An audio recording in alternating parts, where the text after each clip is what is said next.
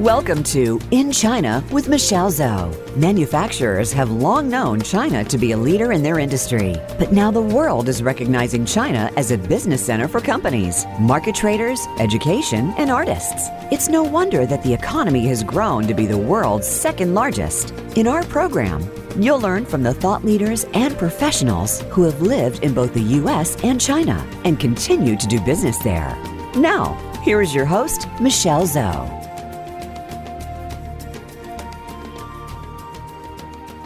Welcome, everyone. It's so great having you here today. You are listening to In China with Michelle Zhou, and I'm your host, Michelle. I'm the founder and the CEO of Pacific Technologies Consulting Group.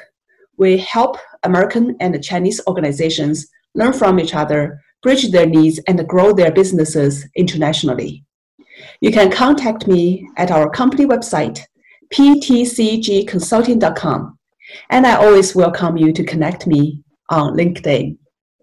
Today we have Mr. Jie Zhang on the show together with me. He's the co-founder and the CEO of Go Digital China. We're going to discuss grow your business in China through digital marketing. This is a topic I think will help you demystify the fear and the cost of marketing in China. Welcome to the show, Jay. Thank you, Michelle. Thank you for having me. All right, as always, could you please first uh, introduce you to our audience? I know you grew up in China just like me, but now you are living in Europe. Hello, everyone. My name is Jie Zhang. You can call me Jay. And I am the co-founder and the CEO of uh, Go Digital China, a technology startup based here in Oslo, Norway. Our company is basically taking uh, Western brands into a Chinese market towards uh, a Chinese audience, uh, both uh, to the consumers and businesses. We have a platform that we uh, developed by ourselves uh, called adchina.io, basically a multi-channel uh, self-service uh, advertising uh, platform. Um, before going to China, I was working for Telenor Group, uh, which is a telco, telco um, here in Norway and also uh, in Asia and Central and Eastern Europe. for three years, my job was to um, establish and grow uh, cloud and uh, business cloud and software services. And uh, before Telenor Group, I was working for Huawei in Europe for eight years, from 2004 to 2012. Uh, I was uh, running around setting up uh, offices for, for Huawei at that time, run multiple operations in different countries. And yeah, that's pretty much myself. Sounds like you have been living in different places in Europe in the past uh, more than 10 years. Yes, yes. Where are and, the uh, places you have been? I've been around actually. My first stop was Romania, uh, and then later on Serbia, Denmark, um, Sweden, Norway. Yeah, different places. Wow. So, talking about digital marketing, before we jump into that, uh, I'm very interested in what is people's attitude towards China in Northern Europe, especially the pandemic happened everywhere worldwide. And uh, also, I know the current situation, China is the only country already have the COVID-19 in control now. In a recent report, June 2020, the IMF, International Monetary Fund, forecasted China's economic growth would be 1% versus the rest of the world is all decreasing, right? Worldwide, 4.9% in 2020, and the US is by 8% contracting. How is people's attitude maybe changed through 2020 and just like everybody else, uh, we have experienced a roller coaster from the beginning of this year. We are a company uh, quite international. Our headquarters is here in Oslo, but we have uh, colleagues in Australia, in uh, in uh, India, in Pakistan, um, in China as well. Uh, we we usually have this gathering. We find a physical place and get together, and for yeah no for team building and all hands meeting and so on. So we actually planned one uh, all hands meeting in February in Shanghai, and then uh, suddenly everything you know when it broke out in China first, and then uh, we just had to cancel everything. But then uh, I think in March you can see that uh, in China things are uh, getting uh, in control at that time already. But then at the same time, uh, different countries are breaking out with with the COVID nineteen. And then at that time we we saw immediately that. Oh, this is going to be very scary. I mean, for the rest of the world, because we saw what it took China to, to contain it. And then uh, we also saw that uh, most of the uh, world was not ready to, uh, to take same or similar measures mm-hmm. to, uh, to contain the, uh, the, the, the, at that time, epidemic. and then, of course, it developed, as we saw, into a, a, pandemic. And then in late March, when Europe was actually breaking out all over the place, especially in my region, uh, the Nordics. Um, and then uh, different uh, countries take, took different measures. I think in general, um, where I'm living um, in Norway, actually, it's pretty much under control. Uh, we see that uh, people are very cautious still, but uh, most part of the society is finding a new pattern of living uh, in such an environment with, for example, closed borders uh, towards certain area and then many people working from home as much as possible. A lot of flexibility in the working place. A lot of uh, companies, especially SMEs, are getting subsidies from the government. So it's a kind of, uh, you know, a new norm we see. And also uh, in the society, we see that there are also a positive impact. For example, a lot of so, social services are becoming digitalized, which been happening in uh, in the past decade, for example. People are saying that uh, the pandemic uh, actually shortened the uh, digitalization process in Norway for at least 10 years. So uh, a lot of opportunities for uh, different industries as well. When it comes to attitude towards China, I think you can see a lot of rational opinions here. That's probably also why, I mean, uh, news came out, uh, the Chinese foreign minister, uh, Minister of Foreign Affairs, uh, is coming to Europe and visit five countries, and, uh, and Norway will be one of, uh, one of his stops. He is here, of course, trying to strengthen the correlation against the pandemic and also to, in a way, re-establish the communication as well. I mean, they have they haven't been uh, visiting any places for a while. That's a good thing to happen, and good good thing for us to see. Yeah. Mm-hmm. So the attitude is still very friendly. People think they can learn from China. Yes. Mm-hmm. For example, uh, mask uh, wearing. That's uh, that was a big thing. The prime minister of Norway uh, started to wear masks in public. Also, uh, kind of showing one example to the rest of the country.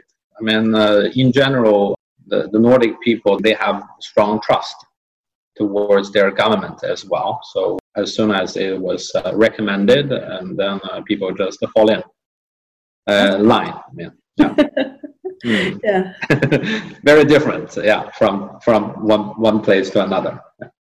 I yeah, I live in the U.S. and it took so long for Americans or for the government to realize wearing mask is something really effective to help prevent the pandemic spread. yeah, and, uh, and it's a simple Once thing. Once we right? started wearing masks and stay at home, I think uh, the number starts to slow down a little bit. But now going back to work, because we still need to live, right? We see the number go up again. All right. Now let's talk about business. As many people realize, uh, China is a market uh, is too good to be ignored, and also the number I just shared earlier, right? The forecast of the economy in China is still expanding, even though the forecast uh, from pre-pandemic uh, uh, reduced to just 1%, but that's the only country in the world that still have a positive number in terms of growth. So I know China is not an easy market for a foreign company to succeed, especially for people who have never been to China or don't have this experience of dealing or doing business in China. And some of those typical platforms, the worldwide uh, platforms such as Google and Facebook and Twitter, all these kind of things, they are not accessible in China.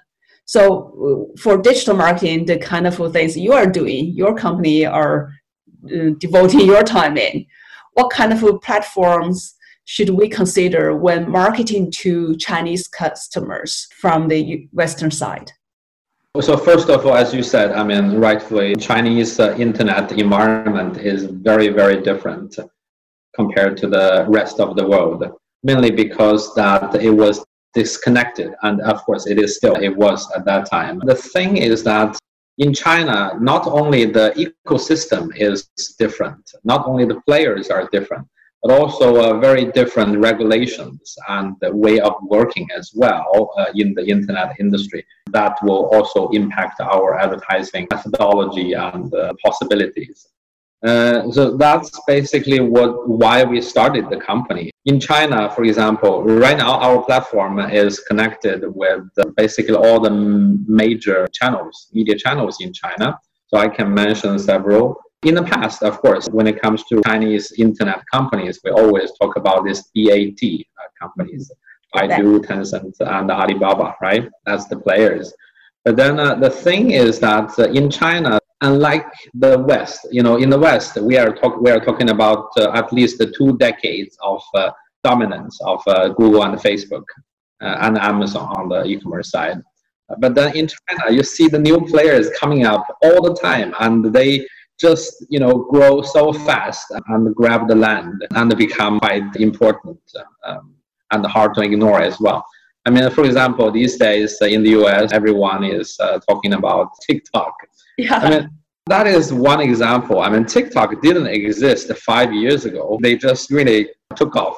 Not first in the US or in the Western countries, but actually in China. Mm-hmm. It became a very strong player in Chinese market long before they became a thing in the West, actually. They actually took a lot of learnings that they got from China and then uh, basically copied themselves from China to the rest of the world. In the past, in the early age of internet, we always talk about this business model of copy to China. Mm-hmm. And now, actually, we're talking about another way, actually, copy from China to the to the west and see how how successful they became of course not, not maybe not anymore because of the political environment of course that is one another example is on the on the e-commerce side everyone when it com- comes into e- e-commerce in china everyone thinks of uh, uh, alibaba okay alibaba is everything and maybe jd.com has a little bit there but then suddenly three years ago there is a you know a company this company called pdd uh, came into the picture from, I mean, out of the blue. And then uh, in three years, they got 300 million uh, users, and then uh, they got listed uh, in the in the stock market in US. So it's uh, this is how dynamic that market can be. So when someone go into Chinese market and they want to look at the digital marketing platforms and channels, they have to look at the traditional ones, like Tencent channels, for example. They're social media QQ, their news app Tencent News, their video Tencent Video, uh, and then uh, WeChat, of course, that is the thing. And of course, Baidu is the dominant search engine in China uh, with similar or even more dominant uh, than Google in the West, actually. In the West, you still from time to time can use Bing, uh, but then in China, most people use very much Baidu and also the, the, the mother company uh, of uh, TikTok, ByteDance. They have uh, several very uh, popular products or let's say channels in China. You have Toutiao, which is a news app or news digest app, which feed you with the interest that uh, they learn from you, basically. and then Douyin, uh, the Chinese version or the original version of TikTok.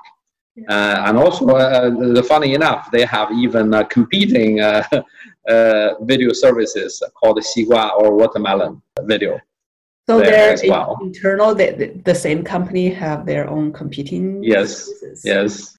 So, and also, of course, uh, uh, we use a lot of LinkedIn as well for B2B customers because LinkedIn in China is uh, just like uh, most of uh, Microsoft products uh, are separated in China than in the rest of the world. So, LinkedIn China, Chinese is basically separated from LinkedIn in the rest of the world. And, and of course, there is this Chinese Twitter or at least it started as a uh, as a, a, copy to China of Twitter called uh, Weibo.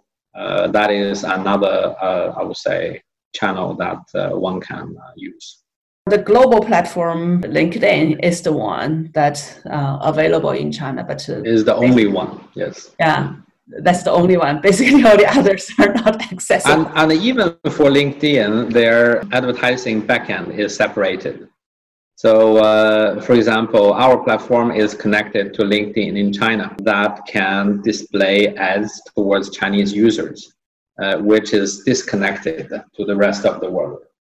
Um, so basically, everything in China is, uh, I mean, on the internet side, is disconnected mm. to the rest of the world.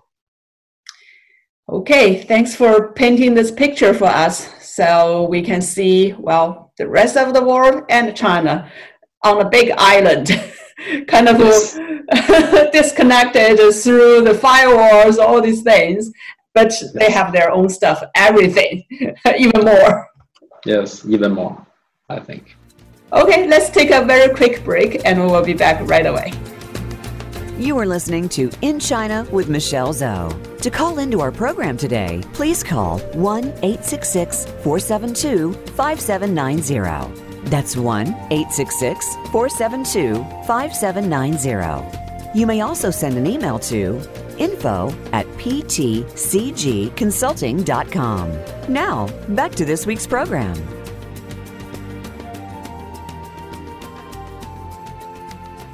So now I would like to dig into it a little bit more. Um, can you please help us understand what are some common practices for digital marketing to the Chinese audience today? And what are the strengths and the weaknesses in those practices? In general, I think uh, uh, uh digital marketing in China is not as advanced and uh, transparent uh, in the West, actually. I mean, we are living in uh, in in Europe, and uh, we use a lot of uh, uh services from uh, from Facebook, from Google, from LinkedIn, and so on to promote our own services. And also, uh, we have many digital digital marketing experts in our team as well. they can, or we can all see that because of those strong regulations in China in the media industry and also internet industry, uh, a lot of those media channels are relying very much on their agencies, on I mean a huge network of, uh, of agencies, and we're talking about not, not only a network of agencies but layers of uh, agencies. Mm-hmm. So the common practice in China is, um, uh, from my point of view, or is not very transparent and is not very efficient either. The digital marketing budget the brands are spending are kind of uh, diluted along the way uh, through the layers of agencies. Yeah, at the same like each layer get a cut of I that. Mean, I, I, everyone, everyone gets a cut. Yeah, and, and think about the money uh, the advertiser put in at the end, maybe only a small portion is really put on that platform for for advertising. Unfortunately, yes. And, uh, and also layers of agency is not very good for, uh, for the data either. Because again, I mean, you, when you have layers of agencies, then uh, you have a higher chance of being manipulated when it comes to data uh, collection. And, uh, and also uh, in China, because of the fierce competition between those players, the data is not actually managed to flow uh, across those uh, those different media channels. Um, yeah, for example, I mean Alibaba is uh, you know head to head with uh, with Tencent. Uh, if you want to run a campaign on uh, on Tencent uh, on WeChat, for example, it is impossible for you to direct all the traffic or the traffic directly into your store on Tmall.com, for example.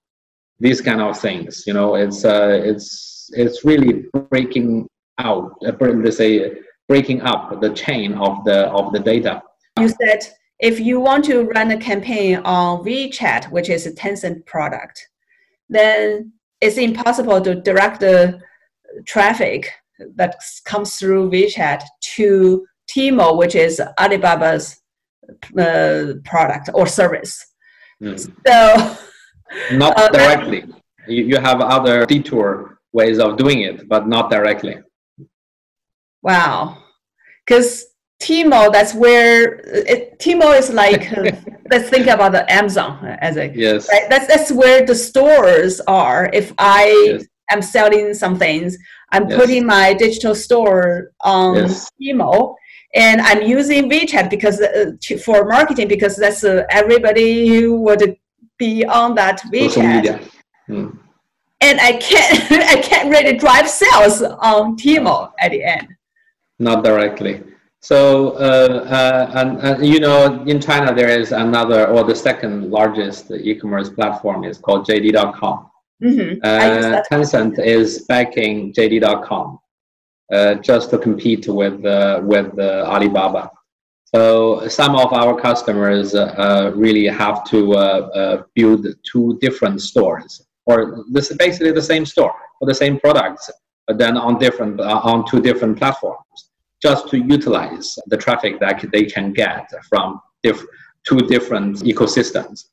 I mean, they, they call it sometimes, you know, the, it's, it's like uh, uh, the, the tale of two cities, you know, it's, uh, it's the, uh, uh, it's the Hangzhou, which is uh, Alibaba, and then it's Shenzhen, uh, which is uh, Tencent. So it's uh, really, they're head to head and they're very much uh, kind of separated. And that is actually breaking up a lot of opportunities.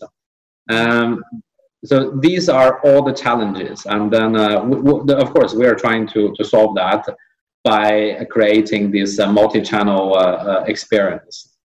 But again, going into Chinese market, I think there are several things um, that we have to have in mind.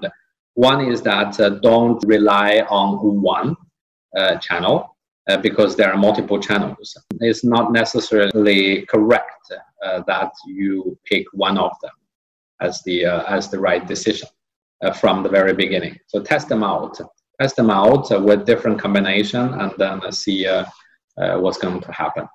Another thing, because of this kind of ecosystem in in in, in China, advertising in China is a very different experience compared to the West. I mean, I'm here in, uh, in Norway. When, whenever I have uh, one, uh, for example, article uh, on our uh, Facebook page, for example, I can just uh, simply, okay, I'm going to spend $50 to promote this, this article. Go. It's, it, it is very simple, right? And that is, in China, every account has to be approved, advertising accounts on every media channel have to be approved. Every advertisement have to be reviewed and approved by the media channels because uh, they, they are afraid of uh, you know you saying something that is uh, that is not uh, legal or against the regulation. They have to uh, approve everything, uh, and also you have. Yeah. I think you, what you're saying is the censorship of yes. the, um, the content. Yeah. Yes it's uh, it's not only the censorship actually it's or it's a little bit far further than the censorship because the censorship is uh, something that you have already posted right mm. they, they look at uh, what you have already posted and see if it's uh, going to be uh, uh, kind of taken down or not but then when it comes to advertisement because because once you you press the button is it is out right so they have to do pre mm. uh, censorship uh, before it's out. So it's actually one step ahead. uh, compared to the the, the normal uh, censorship. That's very interesting. So we cannot yeah. really just uh, use whatever we think is right or the common practices in the Western world to apply to China when we go there. Exactly. Because it is complicated, but then we want to uh, shield our customers from those uh, complexity. We want to make it uh, uh, as binary as possible because whenever we present something that is that is in the gray zone, and then uh, our experience is that uh, uh, this is actually the culture difference. I think in general, the Eastern culture is good at uh, playing with the gray zones, or let's say is good at uh, playing with you know something that is not so clear. But then in the in the Western culture in Europe and in in the in, in North America, for example, uh, people are very much uh, uh, fond of something that is black, black or white, so that it's um, it's clear, right? It's binary. But then, so we try to make it as simple as possible, which is not always easy, actually. Mm-hmm. Tell us something on the positive side. yeah. I think what you mentioned, it feels like advertising in China or trying to market our products in China is very complex, right? It's not so easy, yeah. not so straightforward. As the word you use is not very transparent. What are some strengths uh, the, the, the, bright side. Marketing, no matter the platform or the system. uh, let me talk about uh, the bright side. When the, uh, the Western marketers go into Chinese market, uh, or when they start to, uh, to play with the tools that we have, uh, there are several things that they get really wow. I mean, really kind of excited. The first one is the audience. The size of the audience is crazy. I mean, it's it's just you know blowing up people's mind when they you know try to play with the okay uh, I want to, for example, advertise uh, these on these key keywords and also uh, feeding this uh, kind of criteria. Okay, show me how big uh, the audience I'm, I'm going to reach.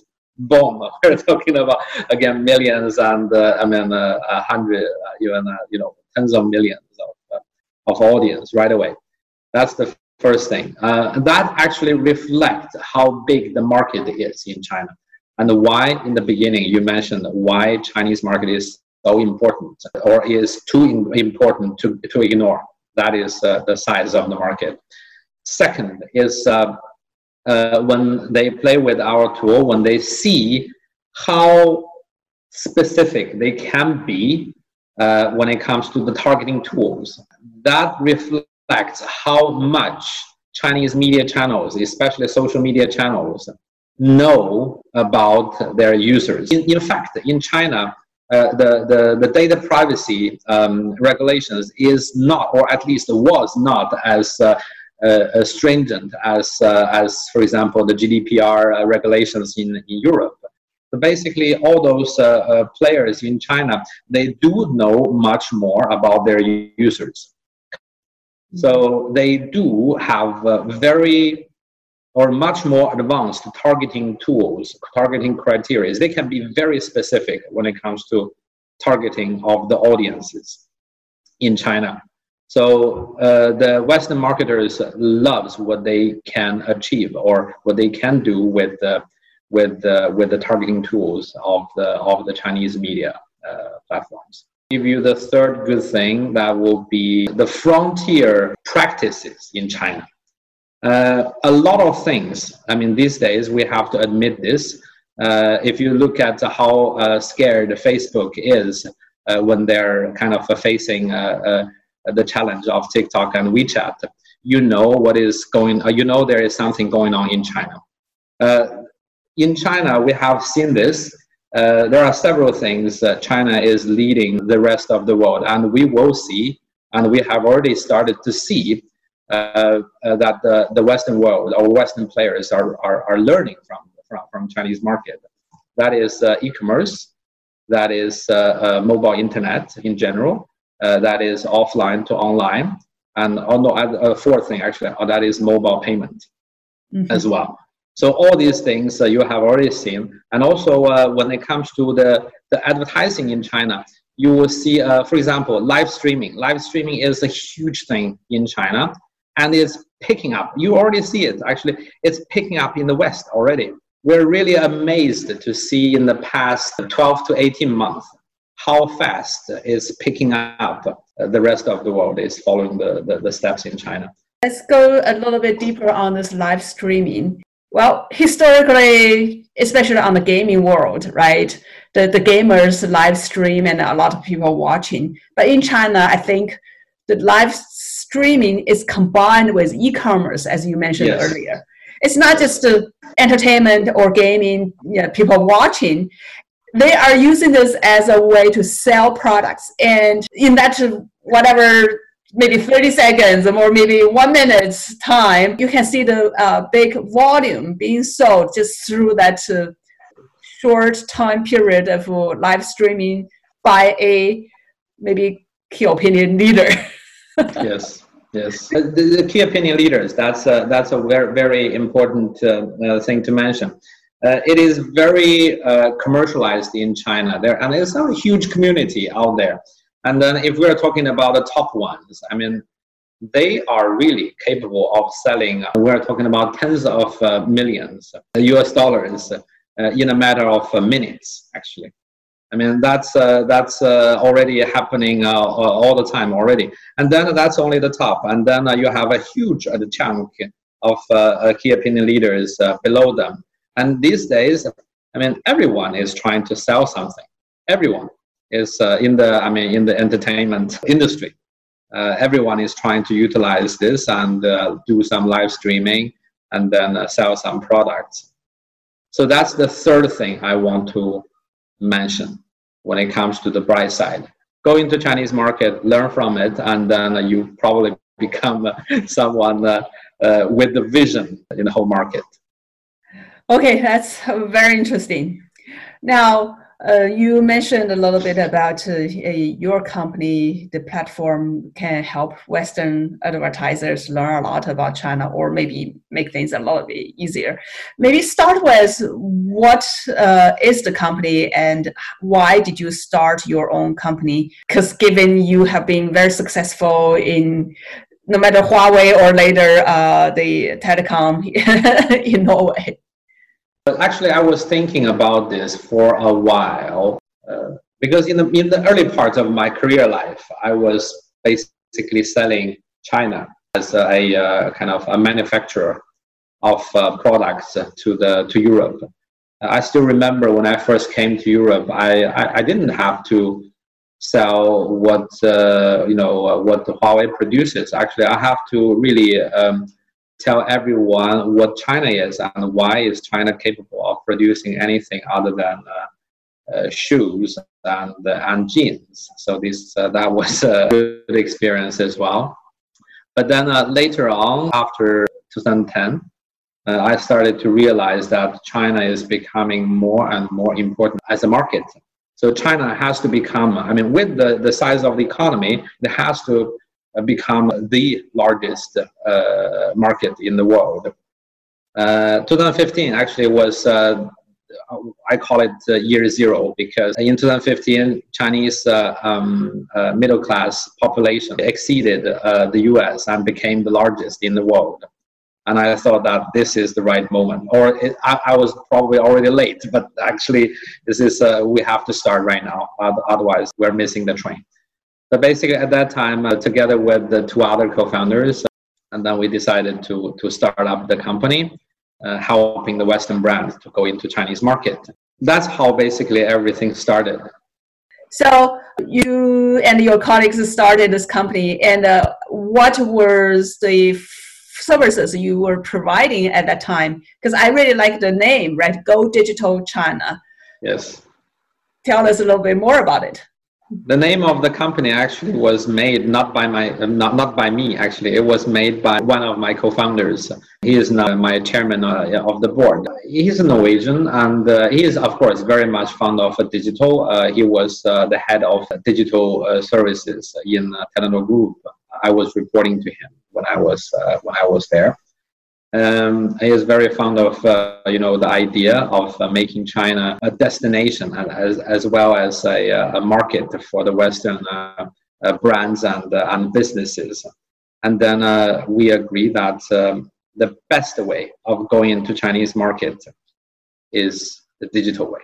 At least we want to make the decision of going into Chinese market a small decision, not a big decision. We want to make it available to smaller companies. We believe that uh, uh, this is not uh, only an opportunity of business for us, this is also something very good for China and for the rest of the world to get China and the rest of the world more connected. I think uh, you pointed out something very important. Uh, even just selling to China, traditionally it's through distributors, right? The yes. importer, exporter, distributors, there are many layers there. And when you are using digital platforms, it can cut all these different layers. It can go just from the supplier, uh, the manufacturer, directly to the buyers. So that's the power of digital and the technology today. Yes. You, the new model is replacing or reducing the cost for a company. Yeah. And you don't need to set up an office there like the big companies, right? No. And you don't no. need to necessarily find distributors or these people to do this uh, work for you. And all these decisions are too big, especially they have to make those big and important decisions from the very beginning. They're putting a strong or big bet. I mean, I have uh, a couple of examples of uh, our customers who actually uh, got very interested into Chinese market, and then they found someone that they decided to that convinced them uh, in the beginning sign a, uh, a exclusive agreement and three years after nothing happened. And in the worst case many uh, or some of them even uh, you know invested a lot uh, into this kind of a model. So from our point of view i mean it, it's like a bet we, we, don't want to we don't want any company to go into chinese market uh, uh, thinking that they're gambling. We, we want them to go into Chinese market and, uh, and, and, and test out and uh, you know make the, the conscious decisions along the way. So the goal when you founded the company was to reduce the entry uh, barrier for Western companies to, to, test out in China or go to China, sell into yes. China. Okay, yes. that's uh, that's the vision.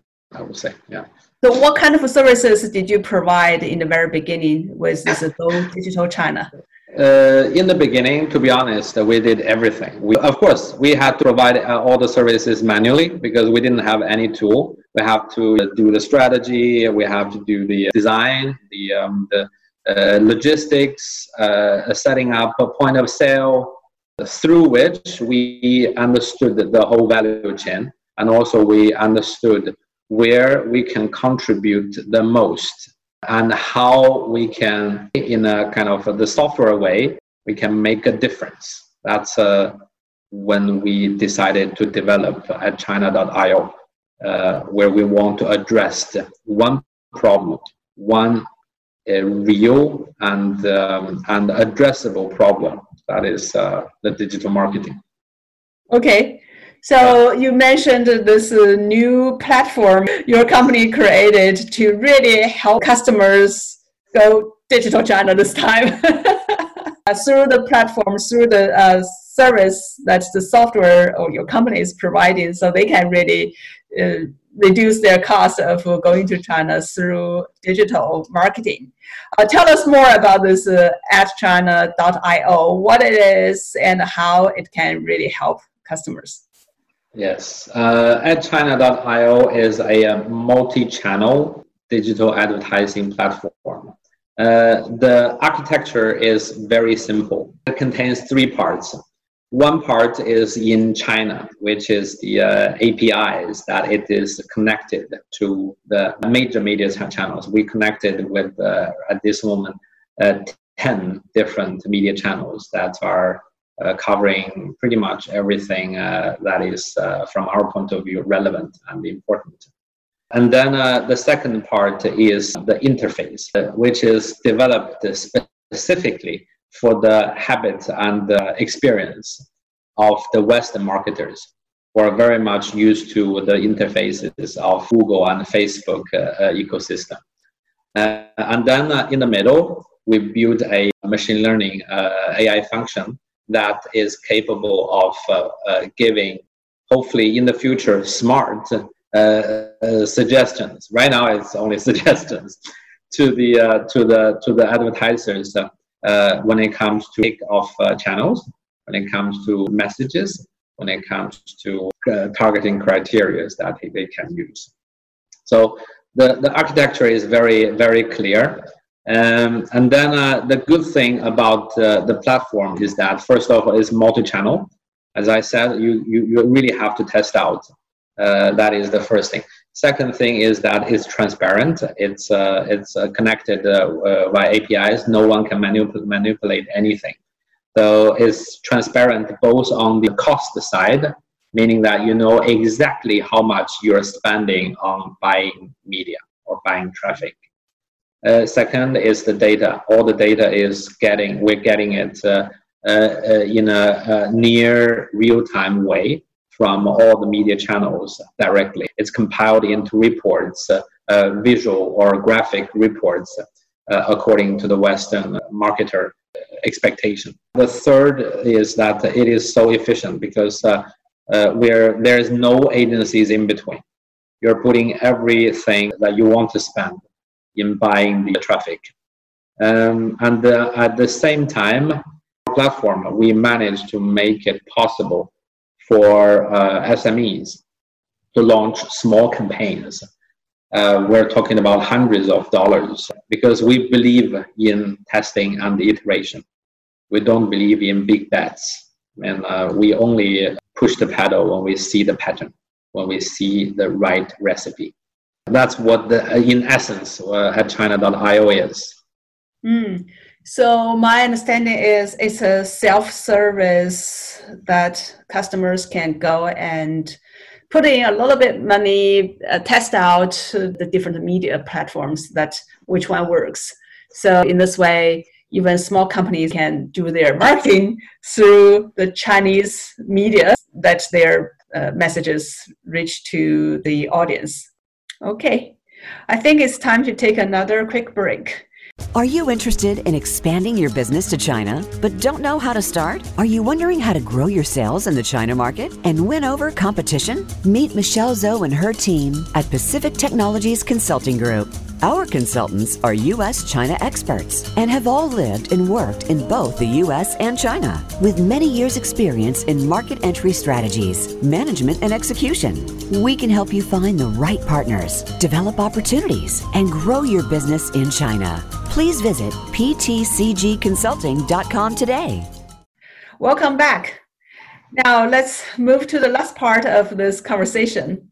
Uh, I would really like to get some help or tips and advice from you for our small and medium customers when they are thinking about China. Uh, if they want to go through this digital way um, to to test out the China market and to reduce the cost, what are some things that they can learn from you or from all the things that you have seen for them to go to China?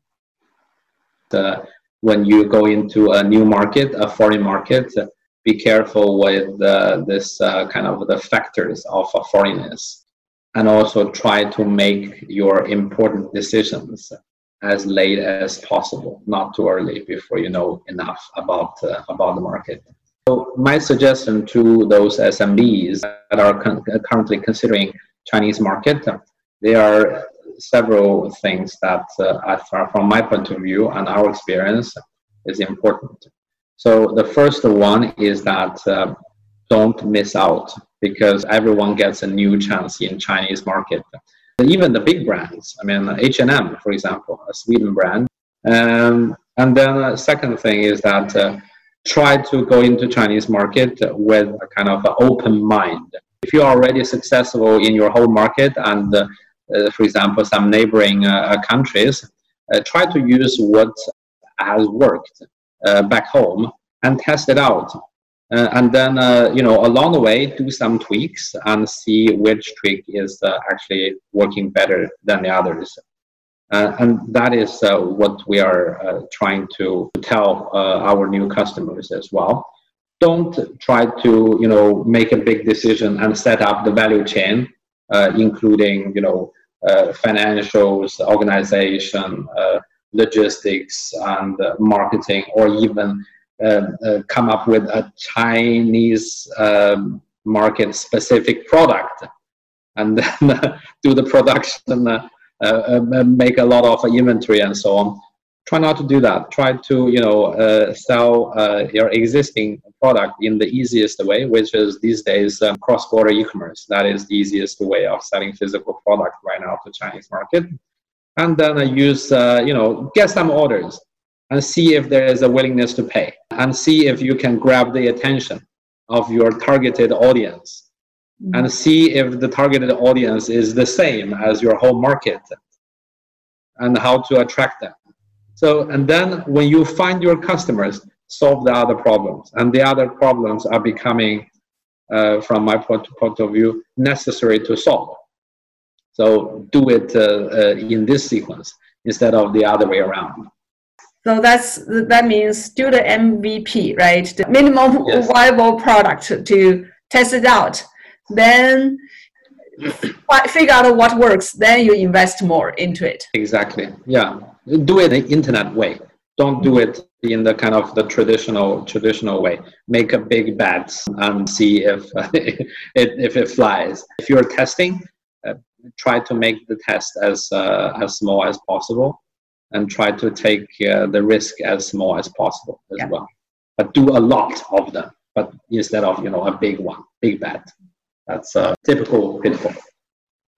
And uh, the third thing I would suggest is that uh, you do need some expertise. It is important that you have this kind of uh, the Chinese expertise close to you. And, and then, uh, you know, from our point of view, our company or our platform is just a tool and everyone can use it. Customer can choose to use it themselves. The customer can choose to hire someone, a consultant, to do it for them. They can choose to hire or they can choose to ask their existing agency to help them to do that to do it. We would suggest uh, that every customer have a little bit longer perspective when it comes to Chinese market test out. If it works, great. If it doesn't, fine. Do some iterations, uh, succeed uh, the second day. For example, one of our customers in the beginning they were very cautious, and uh, but then uh, they kept on nurturing the market for about 18 months, actually, one and a half year, and then now they became uh, the biggest brand in their kind of a niche of the segment which is uh, which is amazing. I mean, if you look at uh, how much it would have cost them if they go with this, uh, the, you know, the big splash strategy into Chinese market, it's and also what kind of risk they are going to take if they take that if they if they took that uh, kind of strategy. It, it's um, it's it's just uh, amazing. Can you um, give us a little bit more about how this particular customers? yeah how this particular customer uh, did or tested, what are different uh, steps they took, then finally they become successful in in the China market uh, in their sector. Yeah, uh, in the beginning, because of the background of the company, it's a small consumer brand in a huge uh, corporate, in a huge enterprise. So they have their organization in China, they decided, okay, we're going to this uh, market with a big, uh, big splash in the beginning. They actually uh, took, um, from my point of view, the, traditional mistake. And then uh, we got to know them after they have actually uh, tasted the, the first failure, actually. They spent a lot of money. They picked a partner. they bet on it. Nothing really happened when we took over the case, uh, we uh, looked at uh, their product. We say that, uh, okay, you know what, the, the, this product or this segment is not big yet. but then we see that it's going up. And the good thing is that they have a very good ambition because uh, they want to be the largest or the leading brand in this uh, in this niche. Uh, they have a longer perspective as well. So we decided to um, to take it uh, take it slowly. First, we set up uh, their uh, media. we, we call it digital assets in China. We set up their official accounts in different relevant places or platforms, including WeChat, Weibo, Little Red Book, um, and uh, Zhihu, which is the Chinese uh, Quora platform. So these kind of places, and we started to accumulate content and start to build the community, uh, start to build the topics around uh, around the product. It's a health supplement, um, and then uh, you know start, people start to talk about it, and then uh, you know we make sure that uh, when we spend money, we spend it uh, very carefully, and we try to not only build the brand but also um, try to do some conversion in there as well. As I mentioned in the beginning, you know the uh, the health supplement is very uh, kind of limited. There are very limited ways of uh, of promoting them. So we used a lot of different key opinion leaders. We tried them out uh, some are performing better than the others. Then uh, we invest more in the uh, in the ones that are performing, and then uh, get rid of the ones that are not. Uh, but then at the same time, we'll continue to explore new influencers as well. So I think what you said, the first stage was this uh, new, uh, relatively small and uh, this emerging segment. What this company did was educating the market through content, through many different ways. Yes, yes. So digital assets, uh, we set up the digital assets. Uh, we created a lot of uh, content, uh, to, as you said, uh, educate the market, warm up the market.